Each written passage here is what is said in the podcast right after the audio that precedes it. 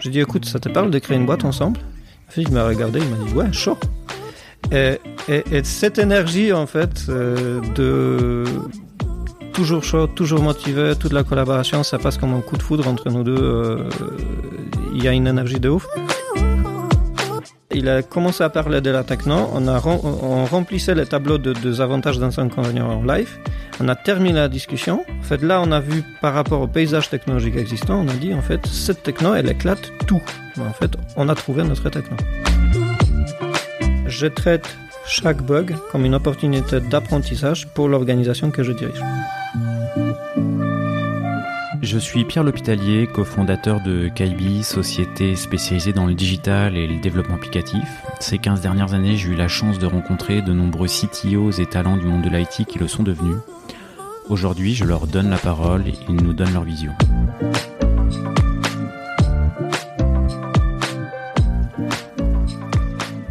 Eh cette fin d'après-midi, je suis avec euh, Marek Kalnik, qui est euh, CTO de la société euh, BAM, Merci euh, Marek d'avoir accepté cette invitation et on a été mis en relation par Valentin Baudot que j'ai reçu sur ce podcast et que euh, bon voilà j'en profite pour lui faire un, petit coucou. Et merci d'avoir euh, bah, de ton côté accepté de participer.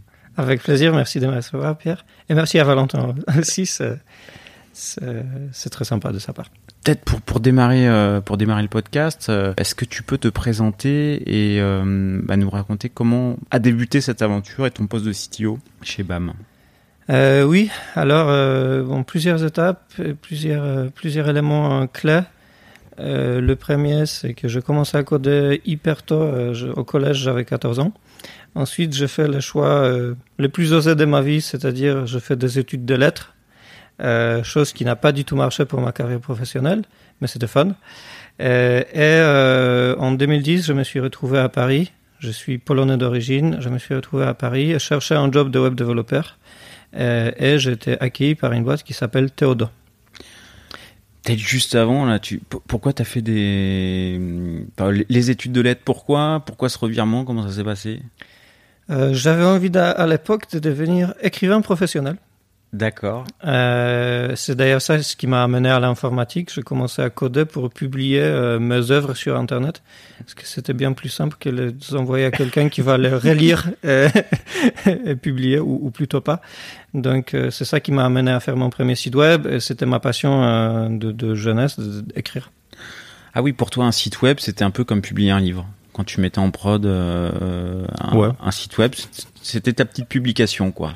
Exactement. Et, et, ça, au fur et à mesure, ça m'a amené à, créer à devenir freelance euh, en âge de 17 ans. Et ensuite, euh, je fais du free pendant les études aussi.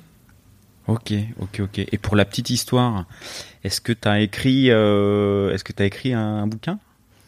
Est-ce que c'est en cours? Est-ce que c'est un projet? Est-ce qu'il y, y, a encore cette petite flamme ou pas du tout? Euh, non, il y, y, y, a un moment où je suis devenu assez réaliste par rapport à mon niveau et les exigences du milieu. Euh, j'ai été publié dans quelques revues de poésie. Ah, mais c'était le, le, mieux que j'ai réussi à faire. Euh, jamais de publication propre. D'accord.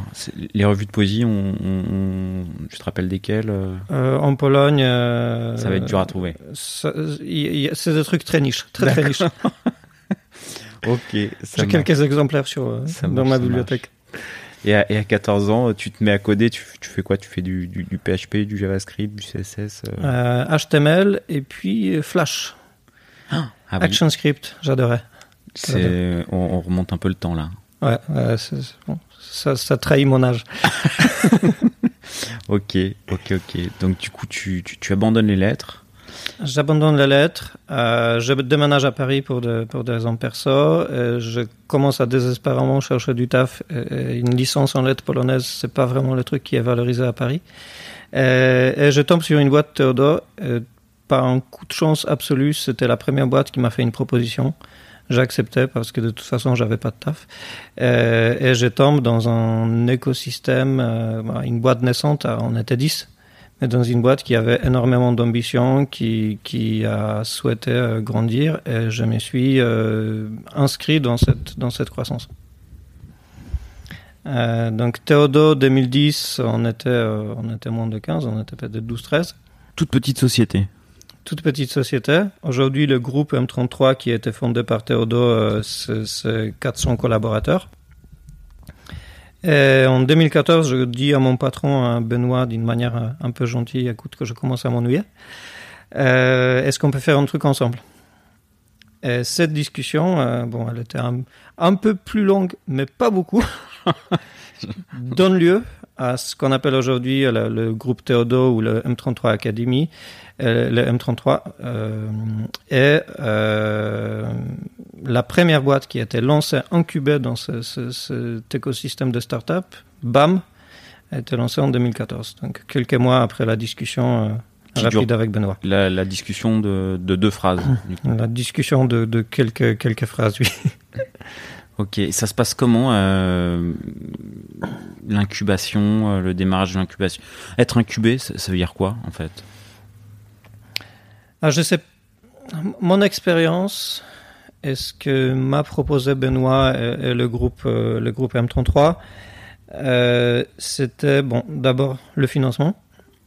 Euh, c'est pas toujours évident lorsqu'on est lorsqu'on dev de, requérir les fonds nécessaires pour lancer une boîte. Si on a de l'ambition, les fonds sont nécessaires. Euh, la deuxième chose, c'est le coaching. Donc, au début, on avait euh, l'accès à Benoît et on fait de la collaboration avec Benoît en étant la première boîte euh, quasiment constante. Aujourd'hui, le groupe il est, un, peu, un peu plus grand, on a des rituels en place, ce genre de choses mais il y a toujours une partie du pilotage stratégique, de challenge, de discussions euh, entre nous et le, fondateur au final du groupe. Donc on profite d'expériences directes de personnes qui ont réussi à créer une société de, de 300-400 personnes en direct.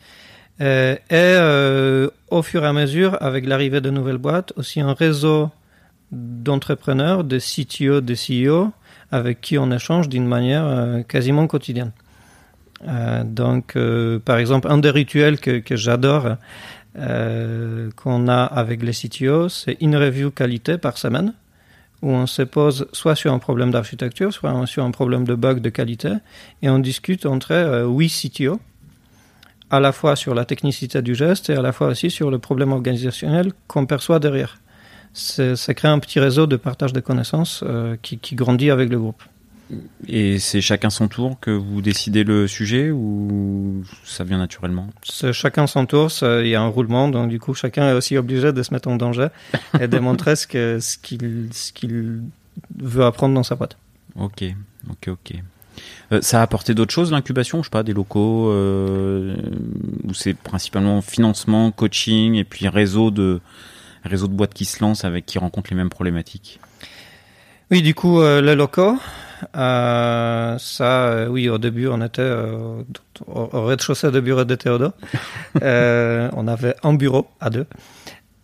ensuite, une collaboration commune pour nos clients. Nous, on fait ah du mobile chez BAM. Théodore fait du web. on a une boîte qui s'appelle Paddock qui s'occupe de infra, de Kubernetes. Donc, on peut proposer à un client une offre commune web plus Kubernetes plus mobile par trois sociétés spécialisées dans les domaines. Donc du coup, on change un peu aussi de dimension du package qu'on propose. Euh, est-ce que je... Oui, quelques, quelques autres éléments. Euh, par exemple, le recrutement au début. Euh, au début du groupe, le recrutement a été mutualisé pour tout groupe. Donc on avait une équipe recrutement qui était formée, qui avait la même manière de travailler, mais qui pitchait en fonction du candidat différentes entreprises pour correspondre à ses attentes, à son profil, à ce qu'il cherche. Soit Théodo qui avait un peu plus de maturité, à, l'époque ils, étaient 50, donc pas, pas une énorme boîte non plus, soit BAM qui, qui se lançait, on était, on était 10 et, on faisait du mobile, et du coup ça nous permettait de, avec les mêmes compétences de recruteur, de toucher un pool de candidats plus important. Ok. Euh, ok, ok. Et alors, du, coup, euh, tu as dit, voilà, euh, je, je voudrais, je voudrais monter un truc. Oui. Alors, du coup, ce truc, c'est hyper vaste. Et est-ce que tu avais une idée derrière la tête ou est-ce qu'une fois que tu as eu une sorte de d'accord, de, vous avez construit le, l'idée ensemble ou t'as proposé toi des choses Il y avait, c'est très rapidement devenu une discussion, un échange. ce qu'on cherchait à l'époque, c'était un business qui nous permet de, de, de, nous appuyer sur les apprentissages de Théodore, notamment en termes de manière de fonctionner, en termes d'accompagnement client, ce genre de choses. Donc, c'est évident pour nous qu'on va faire du service. Euh, et euh, quelque chose qui serait complémentaire. Et du coup, euh, à ce moment-là, il y a deux, euh, un peu deux idées qui se sont dessinées. Et d'ailleurs, les deux ont été réalisés. Une idée qui serait en fait d'essayer de construire Théodore ailleurs, ce qui a donné lieu à Théodore UK à Londres quelques mois plus tard après le lancement de BAM.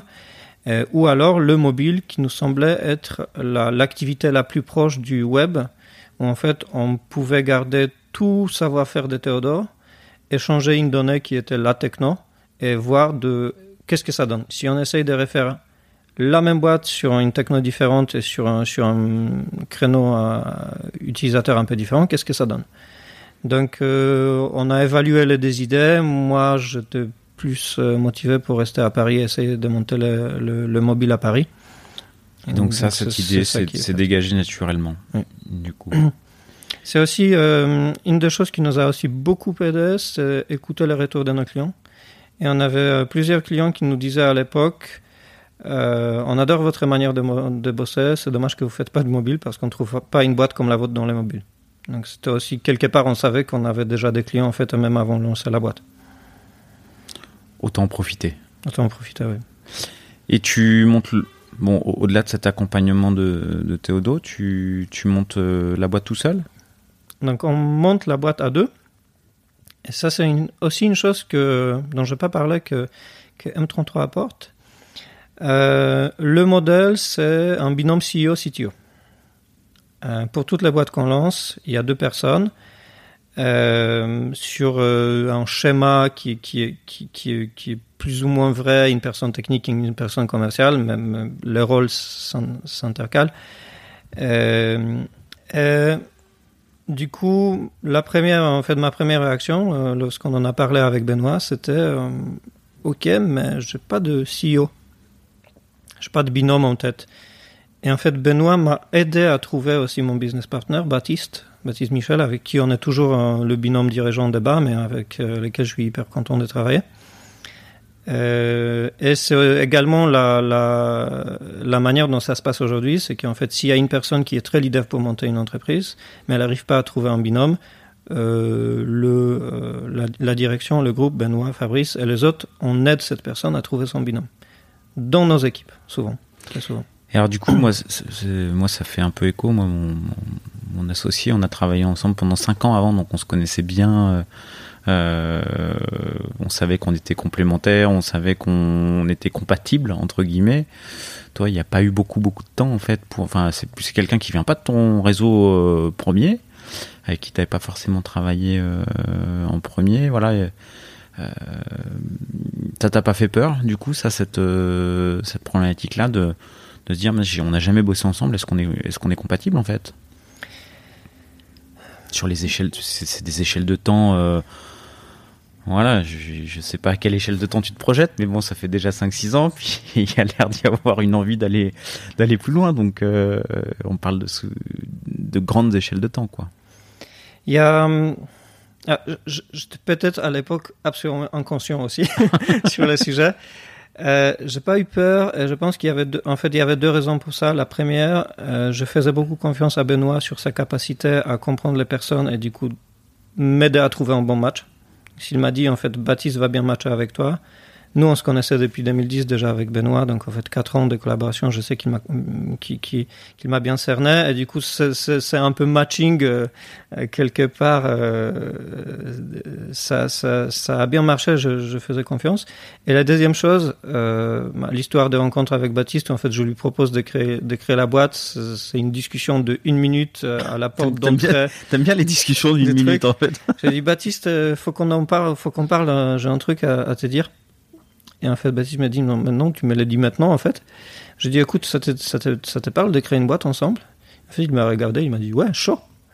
Et, et, cette énergie, en fait, euh, de, toujours chaud, toujours motivé, toute la collaboration, ça passe comme un coup de foudre entre nous deux. Il y a une énergie de ouf. Et, en fait, c'est le premier moment, la première discussion, on l'a déjà vu. Et, ça n'a jamais vraiment, vraiment lâché.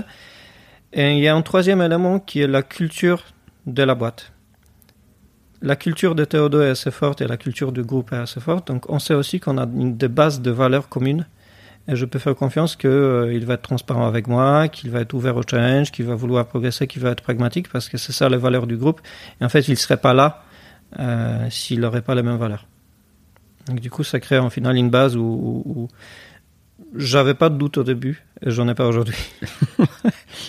Bon, bah écoute, tant mieux. Et, bah, et donc, ton binôme euh, a la casquette CEO et toi, tu as la casquette CTO. oui, dans une boîte de deux personnes. De deux personnes. Donc, au, départ, être CTO euh, de BAM, c'est être, j'imagine, euh, très dans la production, hein, dans la réalisation, euh, très opérationnelle, très je fais les projets.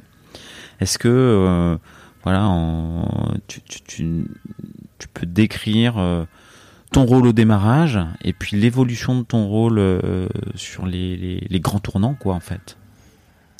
Oui, euh, donc, donc le premier rôle, c'est clairement, je suis le premier dev de la boîte. Euh, ça commence par la création du site web de, BAM que je codais moi-même, et ensuite le, les quelques premiers projets. ce qui ce qui nous aide et ce qui m'aide à sortir de ce rôle-là, c'est qu'on a commencé à recruter même avant la création de la boîte.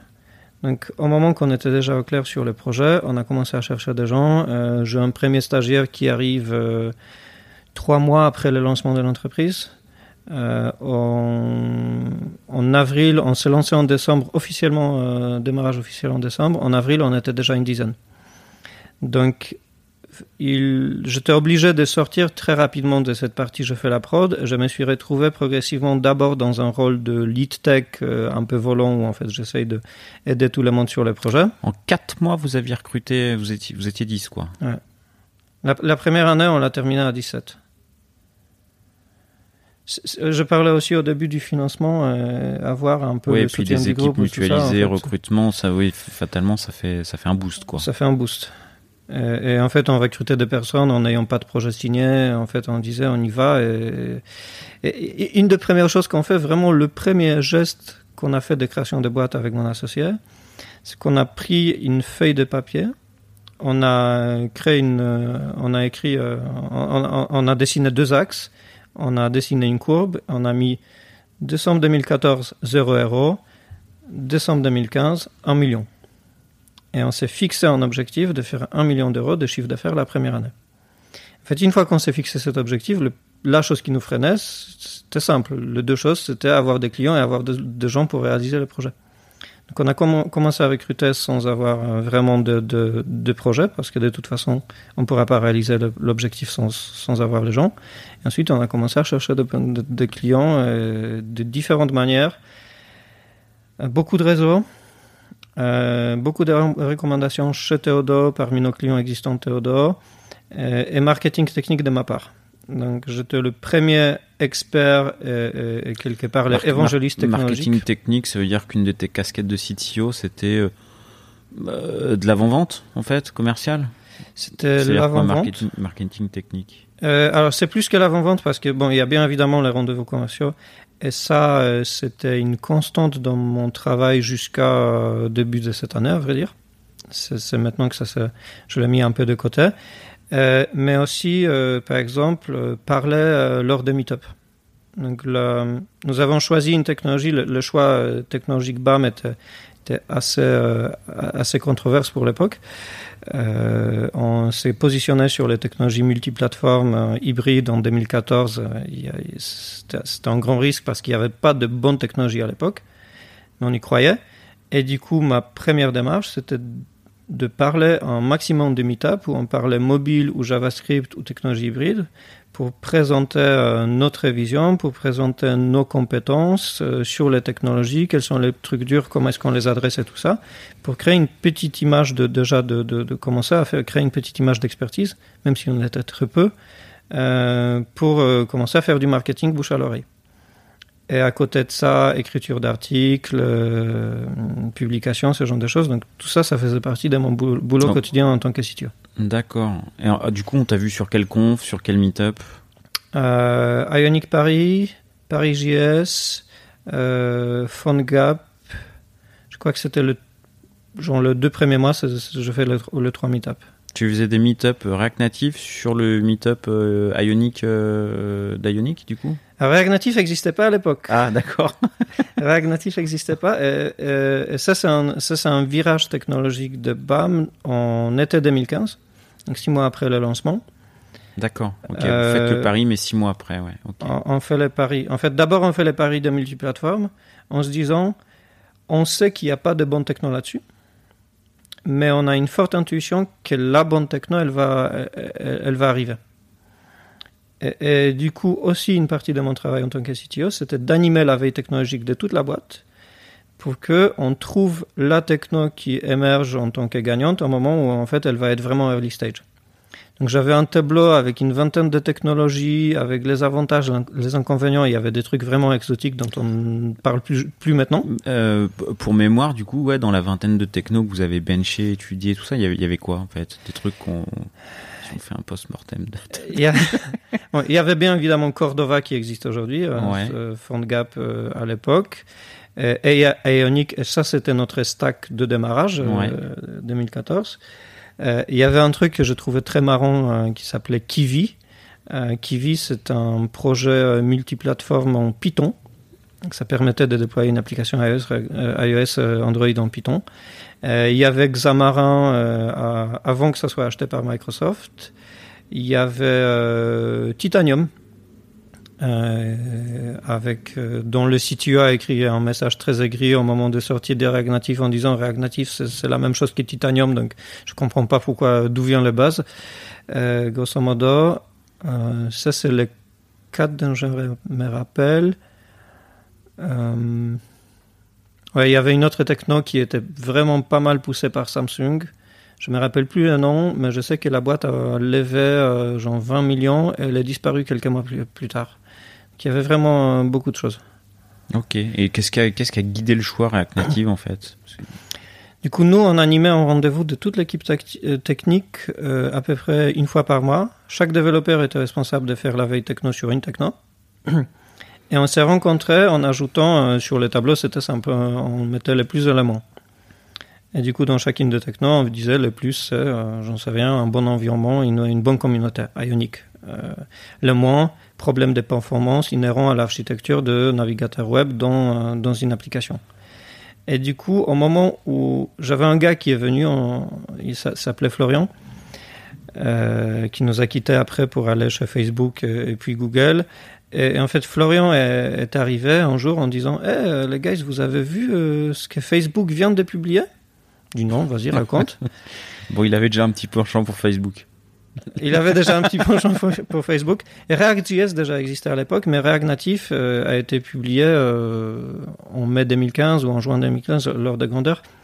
Donc il est arrivé, il a commencé à parler de la techno, on, a on remplissait les tableaux de, des avantages et des inconvénients en live, on a terminé la discussion et on voyait qu'en fait tous les inconvénients des autres sont adressés dans React Native, donc il y a très peu d'inconvénients et il y a énormément d'avantages, notamment beaucoup qui ne sont pas ailleurs.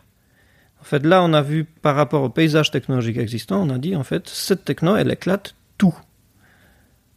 Et, on avait vraiment une bonne confiance dans le fait qu'on surveille toutes les technos du marché. En fait, on a vu, il y a une techno qui arrive, elle est soutenue par Facebook, elle éclate du point de vue architecture technologique toutes les autres, mais en fait, on a trouvé notre techno. Et ça, c'était été 2015. On attendait.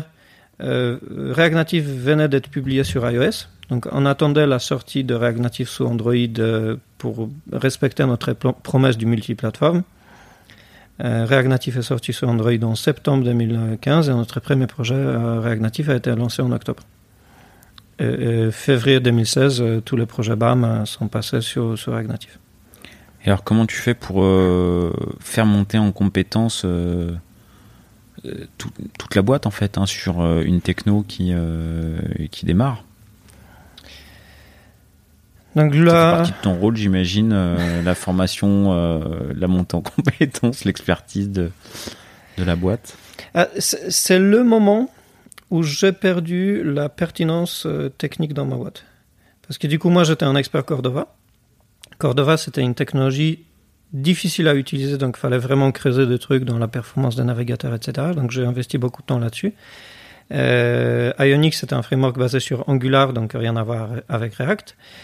Et, et, du coup, ce n'était plus mon rôle dans la boîte de passer cette compétence parce que je l'avais pas. En fait, il fallait que je fasse confiance aux bonnes personnes.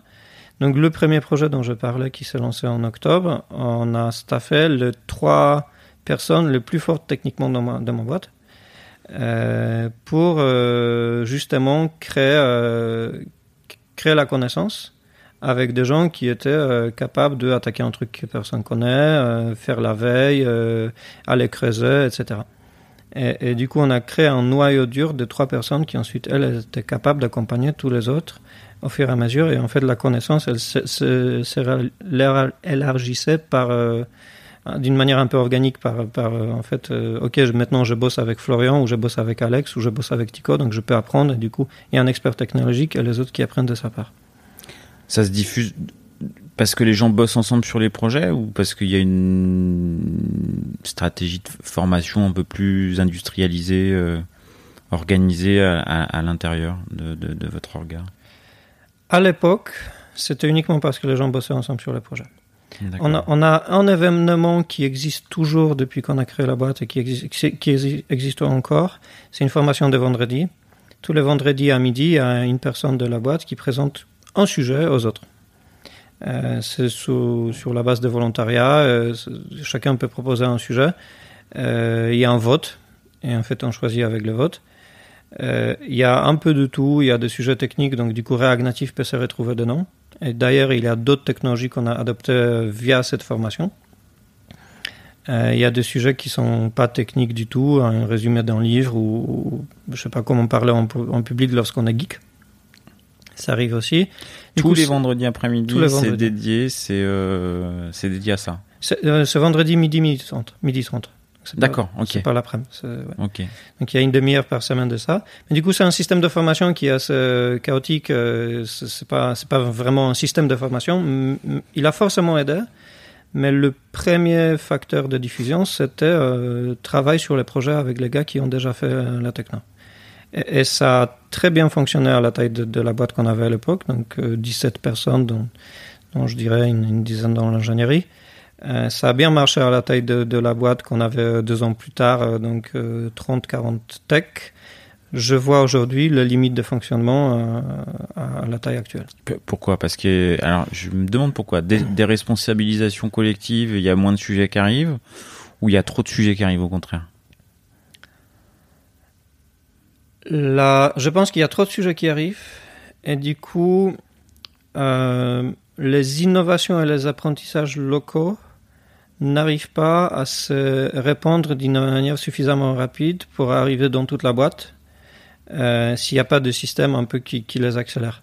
Donc du coup, en fait, j'ai des personnes qui commencent à apprendre un truc, et elle commence à diffuser à travers du coup cette démarche organique bosse sur le projet, ensuite on change le projet, donc en fait j'explique les choses que j'ai appris sur notre projet à mes collègues, sauf que de l'autre côté j'ai 10 nouveaux devs qui arrivent, donc eux ils démarrent sur notre projet avec une personne qui n'a pas forcément eu ces apprentissages, et du coup si je garde uniquement les systèmes organiques, je me trouve avec un niveau de compétence qui est inégal parce que du coup c'est euh, c'est uniquement tiré par j'avais la chance de bosser avec Y qui avait la chance de découvrir ça sur un autre, projet. Donc je suis aujourd'hui en train de supplémenter ça avec une formation du coup qui est plus carrée, avec des matrices de compétences, avec des démarches de formation, etc. Chose qui à l'époque n'était pas nécessaire. Parce qu'en fait, qui se faisait plus naturellement. Qui se faisait naturellement. Il suffit un déj de gars qui discutent ah tiens je testais la nouvelle librairie. En fait euh, d'un coup j'ai toute la boîte qui connaît cette librairie. Ok. Et alors du coup, tu, parlais justement de, l'évolution avec la taille euh, de ton rôle. Voilà, il y a, d'autres tournants que, qui, peuvent être intéressants dans, ton rôle d'évoquer? Euh, donc oui, l'été 2015, je ne fais plus la tech euh, en tant que développeur ni tech lead sur les projets, donc je commence à me concentrer plus sur le management, le recrutement et la gestion de la boîte en, elle-même. L'entreprise grandit aussi. Euh, pour moi, il y a un deuxième tournant. c'est 2018-2019 où en fait, je me retrouve dans une situation où je suis manager de tous les tech leads de la boîte. En fait, cette situation, si les tech leads ils sont 5, 8, 10, ça, ça, va encore. Mais là, c'était un moment où ils étaient 17.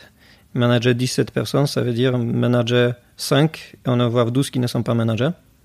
Donc je vois beaucoup d'impact en termes de turnover, en termes de justement monter en compétences. Euh, j'ai aussi euh, Florian, le gars qui est parti chez Facebook, qui, qui, qui, qui part en me disant euh, En fait, ça fait longtemps que je n'ai pas bossé avec quelqu'un plus fort que moi. Un retour qui fait mal. et du coup, je me dis Il faut que je commence à mettre en place du management dans la boîte, dans la structure tech.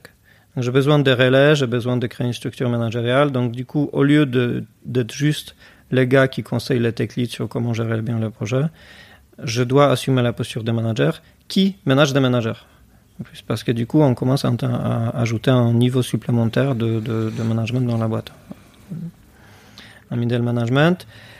Donc, un tournant assez, important, assez impactant pour la boîte. Euh, un tournant très très récent aussi, c'est le suivant. Euh, le moment où je me suis rendu compte que euh, la gestion de la stratégie d'entreprise et la gestion de la production ne rentre plus dans mon emploi de temps. Et du coup, très récemment, j'ai recruté aussi un VP of Engineering.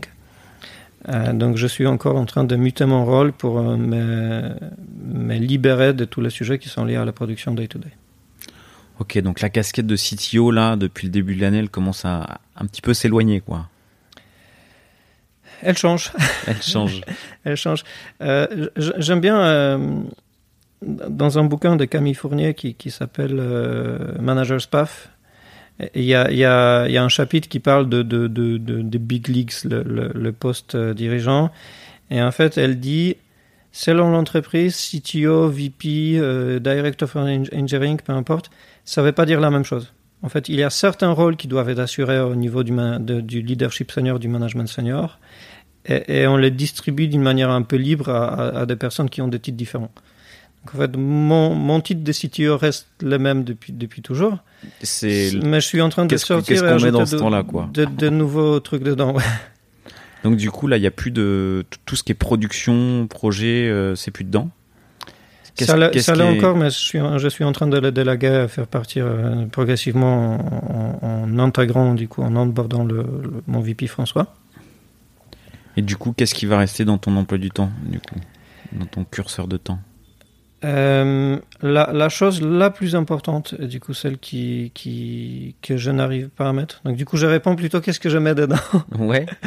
euh, en, en, en, 2015, on a fait ce tournant technologique pour, pour adopter React Native. C'était un peu obvious pour nous que c'était fallait, fallait qu'on le fasse et dès la création de la boîte, on a fait ça.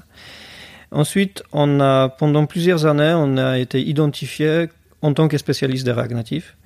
Euh, on a une, je pense, la plus grande agence ou une des plus grandes agences en Europe à faire, faire cette techno. Sauf que euh, on ne peut pas rester une agence dédiée sur un techno pendant toujours. Le paysage technologique évolue, les demandes des clients évoluent, et, surtout avec notre vision qui, qui, est toujours orientée vers l'innovation, vers les nouveaux produits, vers euh, être un peu cutting edge, mais React Native commence à être trop stable pour nous, euh, à la fois du point de vue marché, à la fois du point de vue techno. Donc la chose sur laquelle je dois m'orienter, du coup c'est pour ça que je cherchais à me libérer du temps, c'est la vision technologique de BAM, 2022, euh, 2025, et comment est-ce que j'amène la boîte à faire ces nouveaux pas-là, c'est-à-dire découvrir la nouvelle technologie, créer de nouvelles compétences, former les gens là-dessus, formuler des offres, en sachant qu'aujourd'hui on parle d'une entreprise de 100 personnes et pas d'une entreprise de, de, 15, donc en fait tous les outils qui ont marché il y a 5 ans, ça ne marche plus. Et alors du coup, ce, ce travail de, de bench euh, technologique, cette vision, euh, tu vois quoi comme tournant sur le marché, les, les technos qui sont sur le, podium là? Euh, Donc, ce qu'on voit, ce sur quoi euh, on, se concentre aujourd'hui, la première techno c'est Flutter. Donc Flutter a été un concurrent de React Native depuis depuis plusieurs années maintenant. Euh, ça n'a jamais vraiment décollé en France. Ça a décollé ailleurs géographiquement, mais pas vraiment en France. Euh, c'est une proposition multiplateforme Google euh, qui se base sur un peu d'autres principes technologiques, mais au final, ça résout les mêmes problèmes que React Native. Donc, on n'a jamais vraiment été intéressé par ça. Mais qui prend aujourd'hui un tournant assez intéressant parce que Google va d'une manière assez constante dans, vers leur vision de, ce qu'ils appellent ubiquitous computing.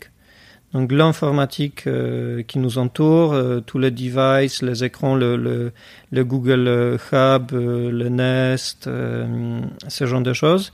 Et du coup, avec la création d'un système qui s'appelle Fuchsia, sur lequel Flutter doit être un des frameworks principaux, il pousse de plus en plus pour avoir une solution, en tout cas une réflexion de comment est-ce que je code une seule fois, ou alors je maximise la réutilisation du code et je déploie, non, sur plusieurs OS, sur plusieurs types de téléphones, mais sur vraiment plusieurs devices. Flutter, par exemple, euh, ça a été annoncé à la dernière conf de Google, euh, est euh, testé et utilisé par Toyota pour concevoir les écrans des voitures.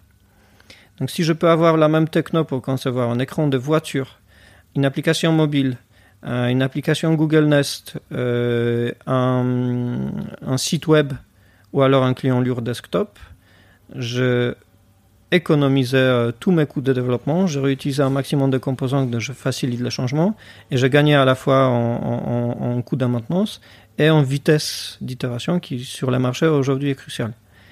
Donc, donc cette du coup, on s'inscrit dans cette perspective. Il y a Flutter, mais il y a aussi d'autres technologies. Et React Native continue hein, d'ailleurs à, se battre et à résister, donc on va, va pas abandonner la techno.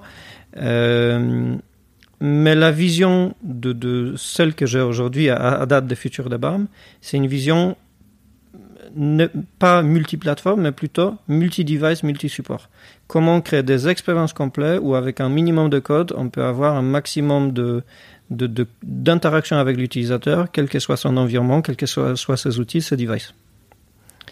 Donc à côté, il y a euh, Kotlin multiplateforme aussi qui, qui, pousse cette vision plus du côté natif. Euh, il y a aussi forcément un peu d'intégration d'embarquer euh, pour être plus bas niveau, pour savoir s'intégrer avec les IoT ou même coder les IoT.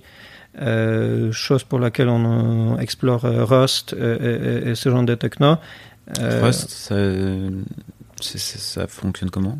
Rust, c'est un langage de programmation qui, qui, qui remplit à, même, à, peu près la même, la même niche que, que C ou C++. C'est un langage très bas niveau, mais qui, qui, a des fonctions, euh, notamment de gestion de mémoire, qui font que c'est un langage très apprécié parce qu'il est très sécurisé, très safe et permet de, de, par définition de faire une bonne qualité. C'est un peu l'itération moderne de, de, langage embarqué.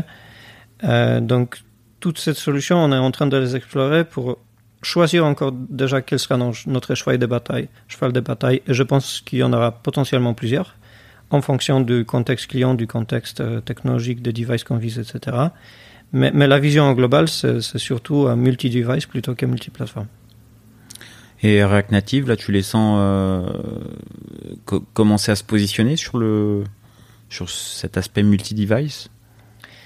Donc React Native, euh, par son architecture, serait capable de le faire. Et on a vu des itérations de, personnes qui, codaient en React Native euh, de, d'autres outils que des sites web ou des applications mobiles. D'ailleurs, déjà React Native existe pour les sites web et on a plusieurs projets qui, avec succès, euh, font avec la même code base un site web et une application mobile. Euh, sur tous les trucs euh, type euh, écran euh, écran maison, le, Nest Hub ou, les voitures connectées, j'ai moins la visibilité là-dessus. Donc c'est potentiellement quelque chose qu'ils font qu'ils font moins, mais c'est aussi quelque chose où en fait moi en tant que CTO je dois je dois me remettre au goût du jour et, aller chercher la dernière des dernières innovations plutôt que, que ce qui est connu sur, sur du grand public. Euh, bon, j'ai du travail là-dessus. il y a un truc sur lequel j'aimerais bien euh, revenir, c'est sur votre mode de fonctionnement. Alors là, du coup, on va quitter peut-être un peu la technique, euh, mais sur le, le mode de commercialisation de votre expertise, qui est un petit peu, pas qu'un petit peu particulier, en fait. oui, oui, on en a parlé un peu en préparation. le produit de base de BAM, c'est une équipe dédiée qu'on vend au temps passé. Donc une équipe dédiée est, composée d'un de deux techs, deux développeurs, un, tech leader et ensuite un coach agile product owner qui est responsable de la méthode et, et, aussi de la conception produit. Et ensuite dans le package complet des designers. On a aussi créé un pôle design à BAM, c'était une des idées fondatrices de la boîte pour se démarquer de Théodore. Euh, donc on voit une équipe qui est facturée euh, à la semaine euh, avec une idée du produit, un cahier de charge plus ou moins complet que, les clients a, préparé. Et, et, cette équipe travaille main dans la main avec les clients qui, pilote le produit avec main dans la main avec notre PO et qui itère sur la vision du produit. Donc on vend, on, on, en a parlé, quelque chose qui était appelé la régie agile ce qu'on vend, c'est à la fois de, de, de personnes et une méthode. Tu vends la méthode aussi Je vends la méthode aussi. Du coup, c'est pour ça que ce package existe, parce qu'en fait, on dit notre méthode de travail, c'est ça. On alors, y croit. Et alors, du coup, la méthode, c'est quoi? La méthode, c'est quoi? Euh, On est parti, historiquement, on est parti en 2011 du Scrum. Ouais, bon, on ça, a... on, on, connaît à peu près. On coup. connaît à peu près, ouais. euh, je pense que euh, chaque personne qui fait du Scrum fait du Scrum un peu différent. Euh, ce qui a, euh, ce qui a été une des innovations que moi j'ai beaucoup apprécié chez Théodore et du coup que j'ai repris chez BAM, c'était à la fin du chaque sprint, poser un questionnaire au product owner, du coup au client direct, en demandant est-ce que tu es satisfait de la vitesse d'accompagnement, de, de, la vitesse d'avancement et la qualité d'accompagnement? Et est-ce que tu serais prêt à recommander nos équipes? Sur ces questionnaires-là, ça nous permettrait d'avoir un indicateur de feedback client euh, tout, toutes les semaines pour tous les projets. Donc déjà, ça nous permet d'avoir un pilotage projet qui, dans cette méthode, est assez difficile parce que vu qu'il n'y a pas d'engagement sur, sur un cahier de charge, on ne peut pas vraiment suivre est-ce qu'on est dans le délai, etc. Donc on avait l'appréciation du client, mais aussi on avait un, un, une zone de commentaires où le client nous partageait notre, son ressenti avec nous. Et cette zone de commentaires, où en fait on recueille toutes les semaines sur tous les projets le feedback du client qui nous dit ça, ça me plaît, ça, ça me plaît pas, j'aurais besoin de ça, je l'ai pas, ou alors ce truc-là, je l'ai et je l'apprécie. C'est quelque chose qui nous permet d'itérer sur la méthode en permanence. Donc en fait, oui, c'était du Scrum en 2011, sauf que aujourd'hui c'est une méthode qui est complètement propriétaire parce qu'en fait elle elle, elle, inclut des apprentissages, des milliers de questionnaires de feedback client et de notre nos tentatives de, de, de réponse. Et des fois, c'était des tentatives ratées, des fois, c'était des, innovations qu'on a, qu'on a apportées qui, qui, persistent et en fait qui existent encore aujourd'hui. Euh, donc oui, on fait du Scrum. Euh, il y a euh, des tickets. Il y a euh, pas toujours d'ailleurs une bande chart avec un nombre de points. Deux fois, il y a d'autres outils de pilotage de est-ce qu'on est dans le délai? Euh, il y a différents ateliers qui n'existent pas dans la méthode Scrum, mais qu'on a mis en place parce qu'on trouve qu'en fait, ça nous permet d'améliorer la, la, productivité et la qualité. Euh, c'est quoi les ateliers, ces ateliers? Euh, Un des ateliers que j'adore, c'est par exemple un atelier qu'on appelle la conception fonctionnelle. Donc, au début, euh, avant qu'on commence un sprint, donc le sprint chez nous, ça dure une semaine avant qu'on commence un sprint, du coup, pendant le sprint précédent, l'équipe se pose avec le client, lui demande c'est quoi la prochaine épique qu'on va développer. Et ensuite, elle dessine un schéma euh, sous le format de schéma BPMN, donc Business Process Model Notation, qui, qui est un graphe de plan de flèches des différents, différents autres symboles. Comment fonctionne du point de vue fonctionnel et technique la fonctionnalité. Donc cet atelier, on le fait sur toutes les épiques, sur tous les projets. Euh, et euh, c'est une des innovations qui m'a permis, d'une manière la plus drastique, réduire le nombre de bugs et les retards euh, dans des fonctionnalités. Parce qu'en fait, si on a une équipe qui se met avec les clients, qui pose la question, attends, qu'est-ce qui se passe si l'utilisateur clique sur ce bouton-là, etc., et qui ensuite crée un support visuel qui permet à tous les membres du projet d'avoir cette visibilité-là, cette vision-là, et, poser toutes questions qui, peuvent encore se poser, ça nous permet d'anticiper énormément de edge cases qui, dans un Scrum classique, ne sont pas adressés parce que, bah, d'une manière la plus naïve, en fait, on prend une fonctionnalité, on dit, on, met des points, ensuite on commence à développer. Donc on a commencé à supplémenter euh, la méthode Scrum avec, avec ce type d'atelier. Ok, et tu, bon, tu parles des bugs, ça, ça a l'air important. Ça a l'air important. ça a l'air important pour toi euh, J'ai perdu une fois un client qui m'a dit, en fait, j'en ai marre de bugs. Donc oui, oui, ça a l'air important. c'est encore une fois l'écoute du client. Euh, c'est il y a, un peu deux événements. Du coup, du coup, on revient un peu sur l'histoire de la boîte et, de mon rôle en tant, en tant que CTO. Il y a, il y a deux événements qui sont, qui sont passés en 2017. Euh, on avait un projet particulièrement douloureux euh, où on a créé un peu trop de bugs. du coup, mon client m'a dit, en fait, c'est inacceptable. Le niveau de qualité est inacceptable. Euh, je ne sais pas s'il y en avait plus ou moins que la moyenne. Euh, à vrai dire, j'ai aucune idée de, de, non plus quelle est la qualité de chez mes concurrents. C'est des données qui sont extrêmement difficiles à avoir, mais en fait, j'avais un client qui m'a dit il y a trop de bugs. Donc en fait, je me suis dit, je suis CTO de cette boîte, c'est ma réputation, c'est mon job. Il me dit, Marek, tu es en train de faire un mauvais job. Il faut que je réagisse, personnellement.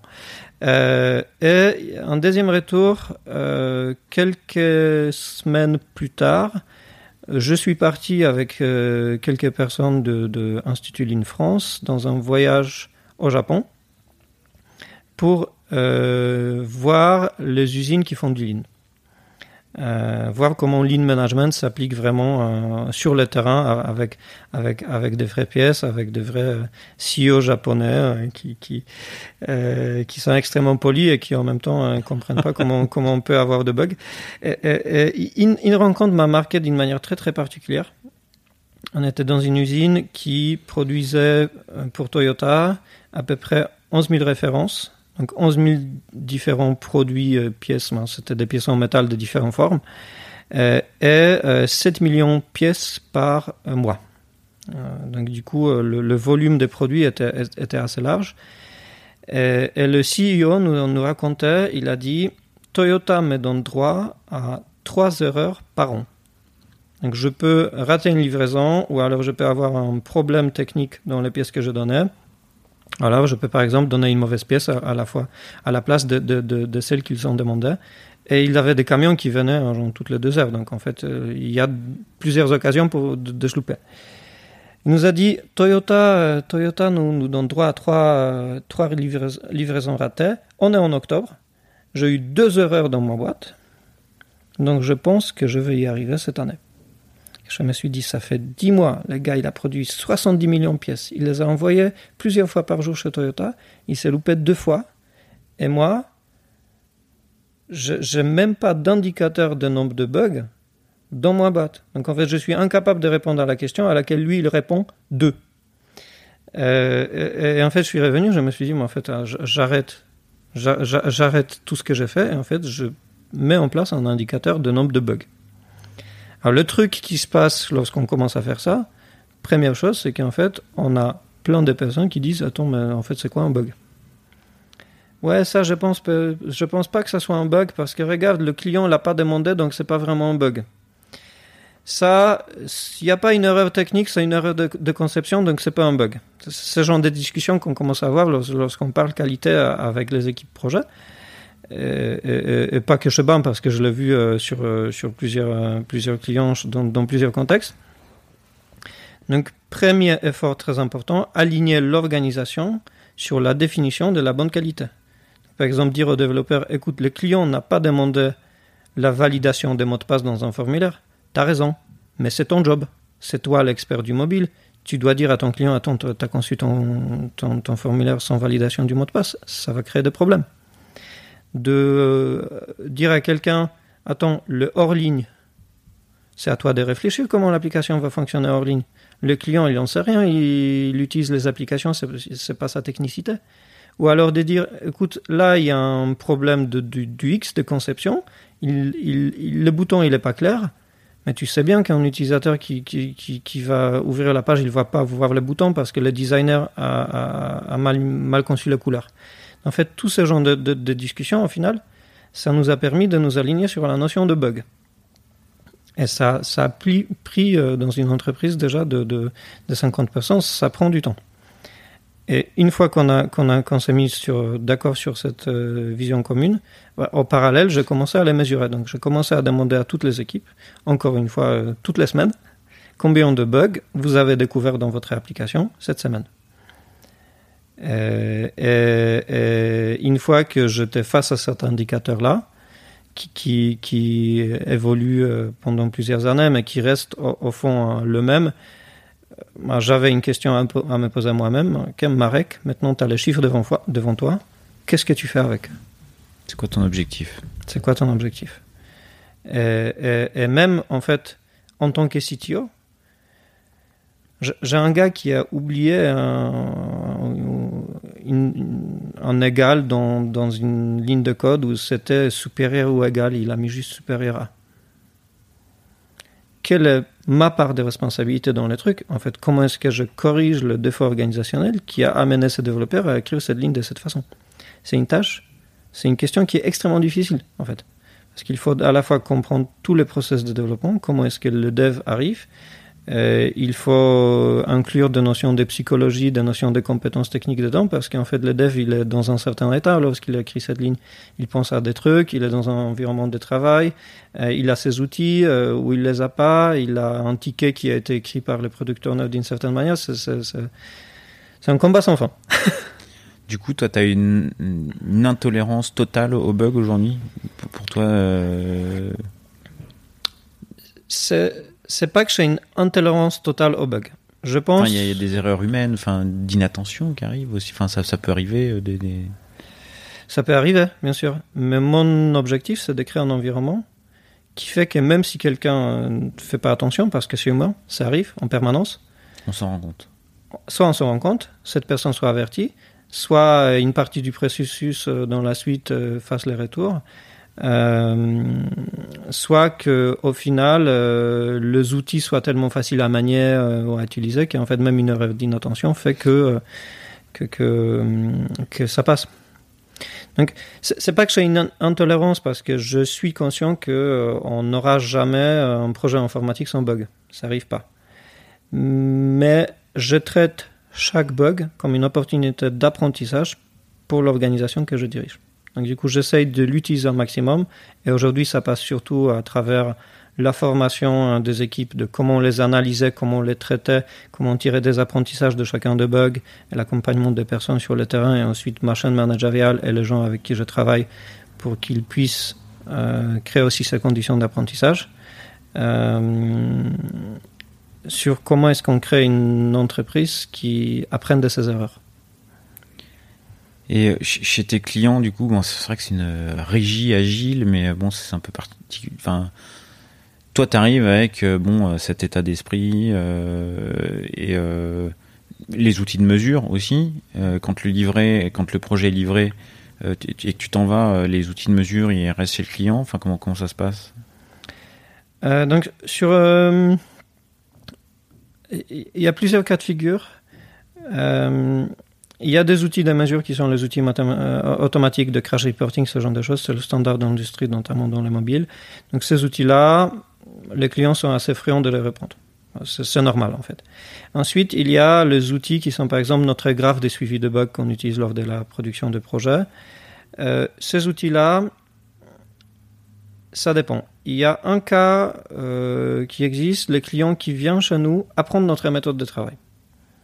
Il y a des gens qui disent on a entendu parler de votre méthode, on veut avoir la même. Est-ce qu'on peut faire un projet ensemble pour qu'on puisse copier votre méthode et l'appliquer chez nous? Et du coup, le suivi de qualité, le suivi de productivité, tous ces, tous ces ateliers dont je parlais, etc. En fait, les clients essayent de les copier, adapter à leur contexte et continuent à les utiliser. Donc dans ce cas-là, l'indicateur, il continue à vivre. Et ensuite, il y a des projets sur lesquels la production en soi s'arrête. L'application est déployée, il n'y a pas de nouvelles fonctionnalités. L'équipe est soit fortement réduite, euh, soit on a par exemple un freelance qui maintient les trucs côté client, etc. Et dans ce cas-là, l'indicateur disparaît parce qu'il n'est plus pertinent ou alors il n'y avait pas une vraie volonté de le maintenir. Et, et, et on s'appuie uniquement sur les indicateurs de crash reporting dans ce cas-là. Et, avec ton modèle, tu, peux prendre que. Ton, modèle de fonctionnage, j'ai l'impression que tu peux prendre que des projets qui démarrent, en fait. C'est vachement dur de. Bon, déjà de par la techno. euh, Enfin bon, il y a, il y a plein de. J'ai l'impression. Est-ce que tu prends des projets déjà existants? Je prends des projets déjà existants. Euh, c'est souvent dans, une, dans un cas où le client n'est pas satisfait de la vitesse de livraison de ses équipes. Et du coup, il cherche à la fois une ressource supplémentaire et un appren- apprentissage méthodologique. Alors là, du coup, tu, tu dans ces cas-là, tu vends plus une équipe. Tu viens en renfort dans une équipe. euh, c'est. Enfin, t'as dit une ressource supplémentaire au sens une personne vient aider. Ou, Ou- ou- ressources ou- supplémentaires. Ou est-ce que tu dis à ton client ce que disais moi je ma méthode de commercialisation c'est je je je, je- c'est une équipe projet qui vient quoi donc sur un projet qui est déjà existant finalement le client il dit ouais mais j'ai déjà des équipes en place euh, euh, est-ce que tu tu, tu, tu, leur prends le projet et tu, dis bon bah, maintenant c'est c'est nous Il y a, y a- y y a deux, deux cas qui se produisent.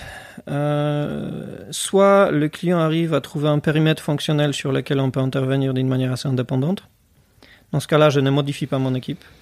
Euh, souvent, dans ce cas-là, on intègre un développeur euh, côté client dans nos équipes pour euh, montrer toute la manière de travailler. En fait, le, partage se fait de cette façon-là.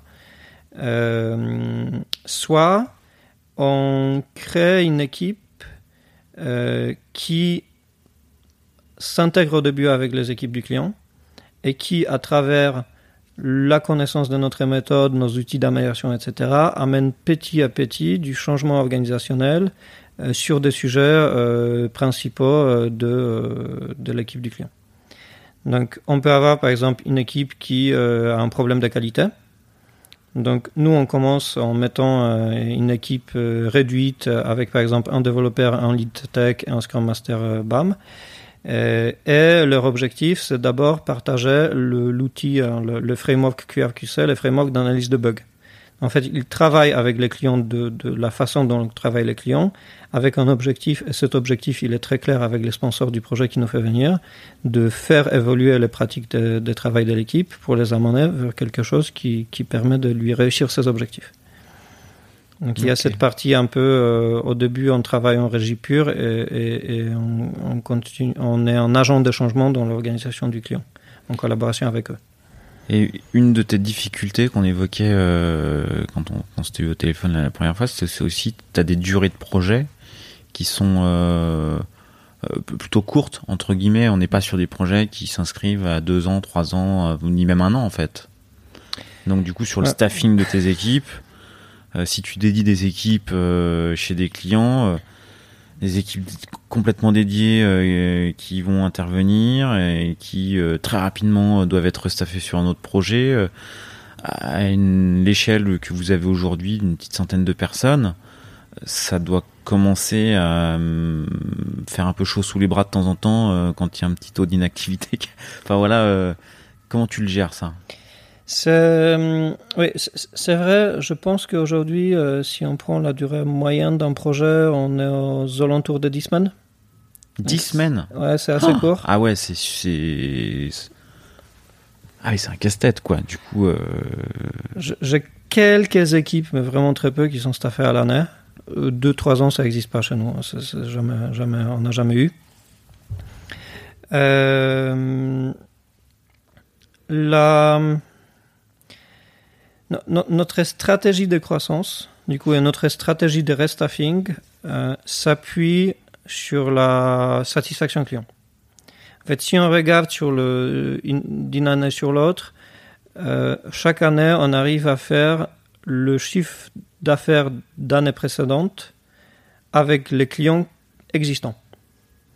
En fait, ce qui se passe, c'est que comme les projets se passent très bien, et mon objectif c'est que ça se passe très bien, dans la grande majorité des cas, ça arrive, le client soit recommande en se disant ok j'ai encore un nouveau projet ou alors ça s'est bien passé la première fois donc du coup il y a de nouvelles fonctionnalités donc je suis prêt pour signer avec vous encore deux mois supplémentaires ou alors encore trois mois etc soit il y a quelqu'un d'autre dans son organisation qui a besoin de notre projet et du coup qui nous dit en fait puisque ça s'est bien passé avec eux j'ai envie de répartir avec vous.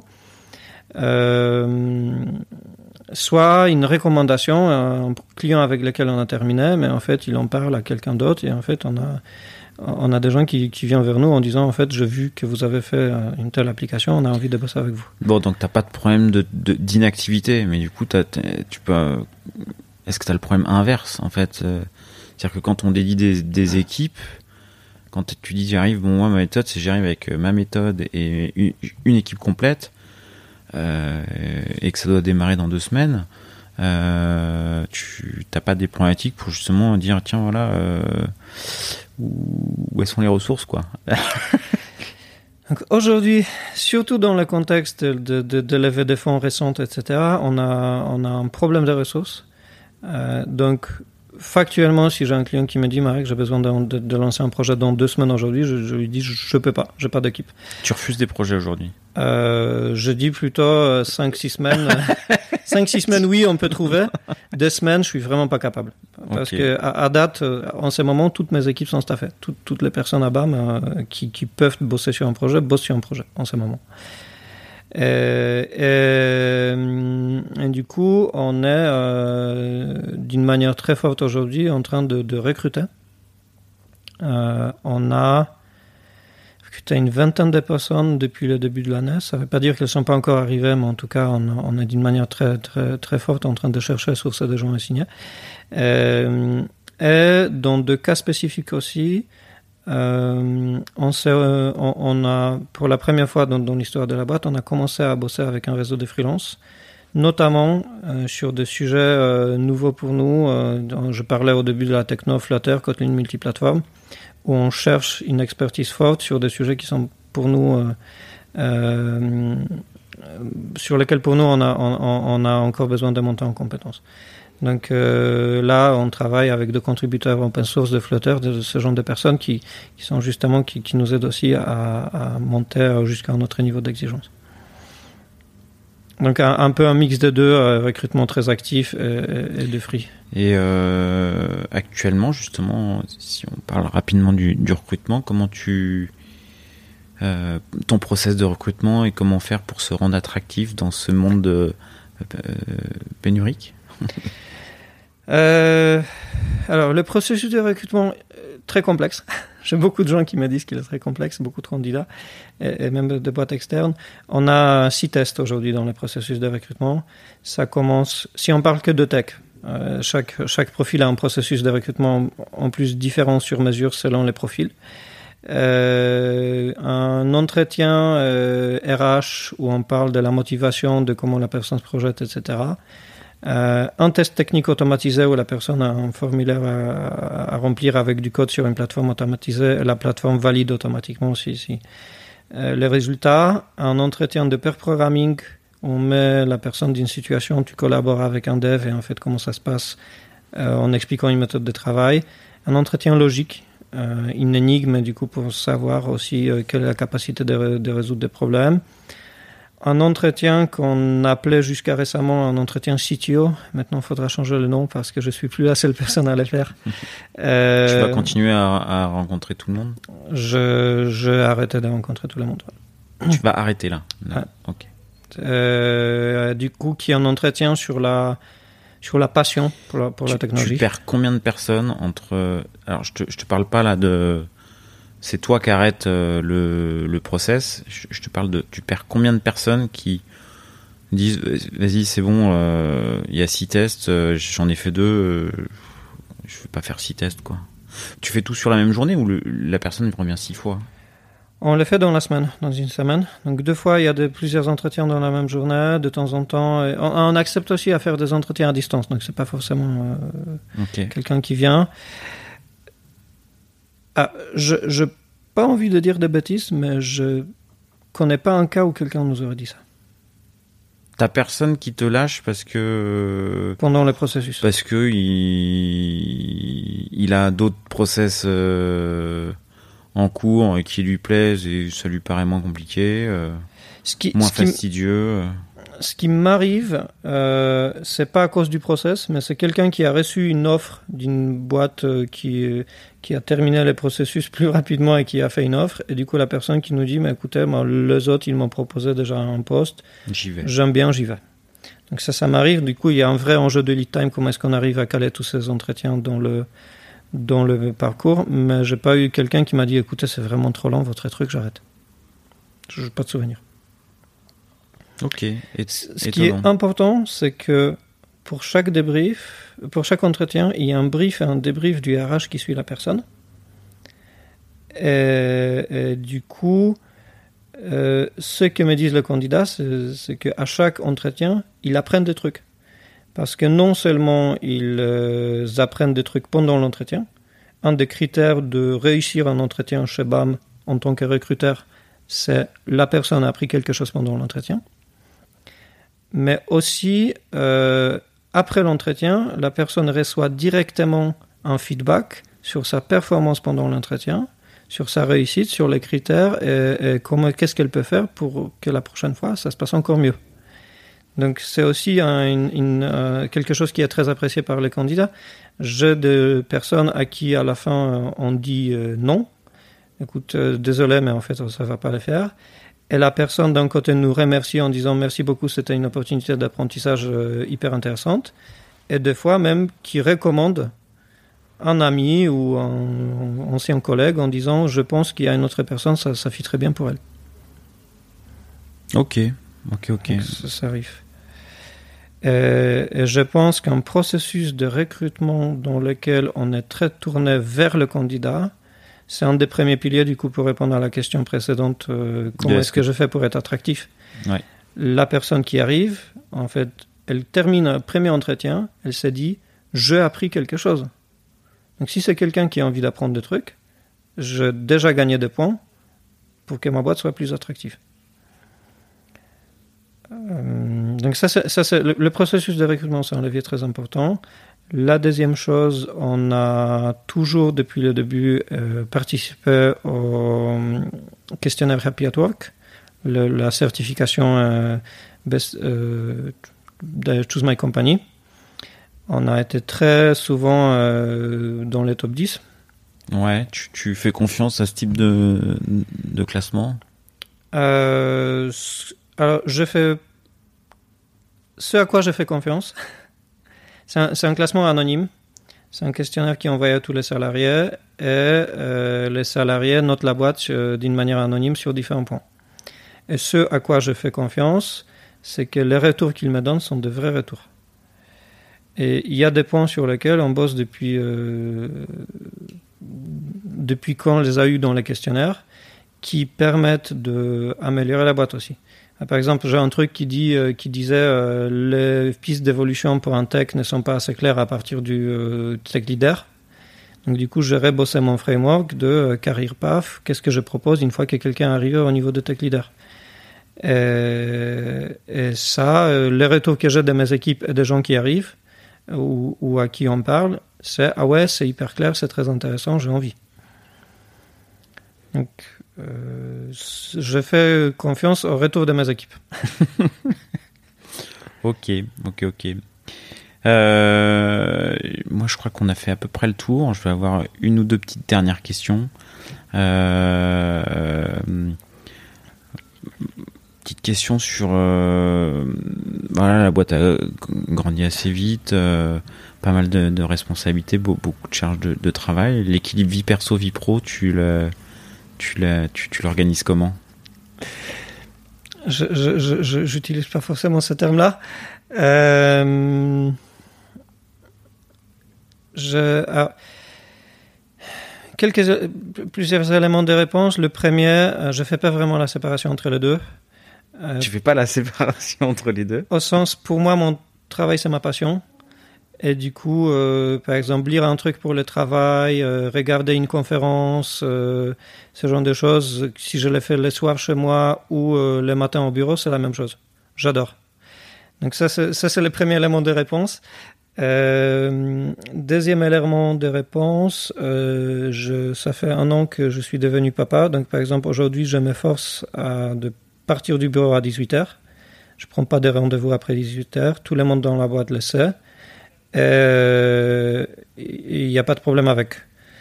Donc, je organise mes priorités et c'est quelque chose que j'adore dans le rôle de CTO euh, aussi. J'organise mes priorités en fonction de ce, ce qui est important pour moi, ce que j'aime faire et ce qui sert à la boîte que je dirige.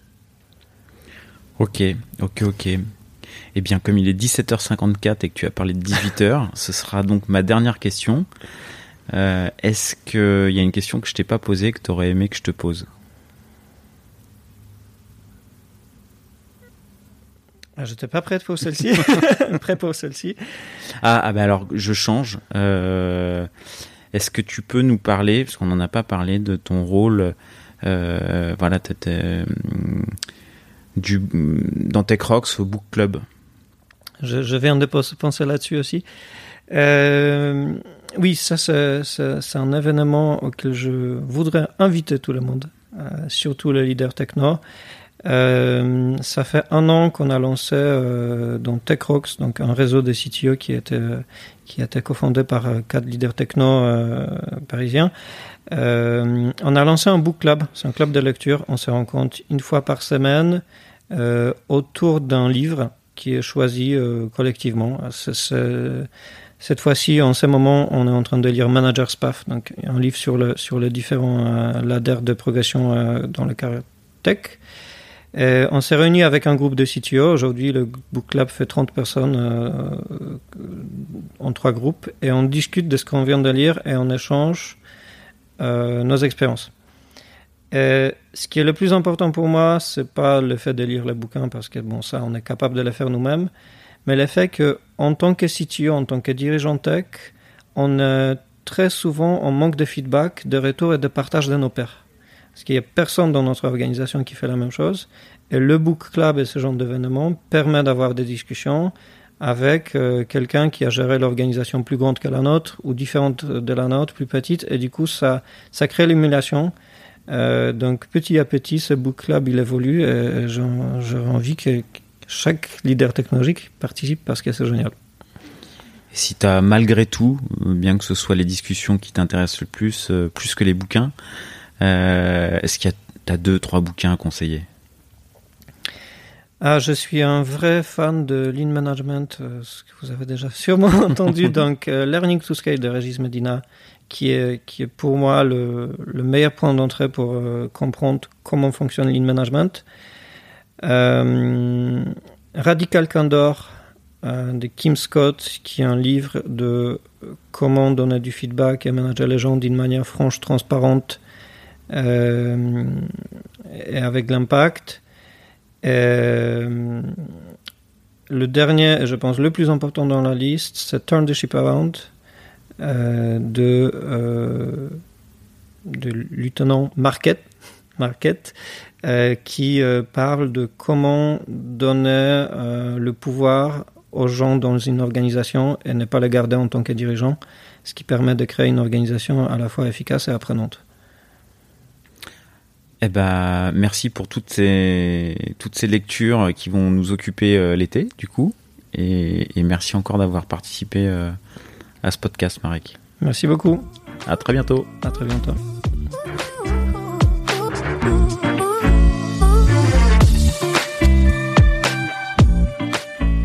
L'épisode est terminé, j'espère qu'il vous a plu et si c'est le cas, c'est le moment de prendre deux ou trois secondes de plus pour euh, deux ou trois clics. Un petit clic pour un pouce bleu euh, ou un petit clic pour un partage aux copains ou un petit clic pour vous abonner euh, et ne pas rater le prochain épisode. À très bientôt.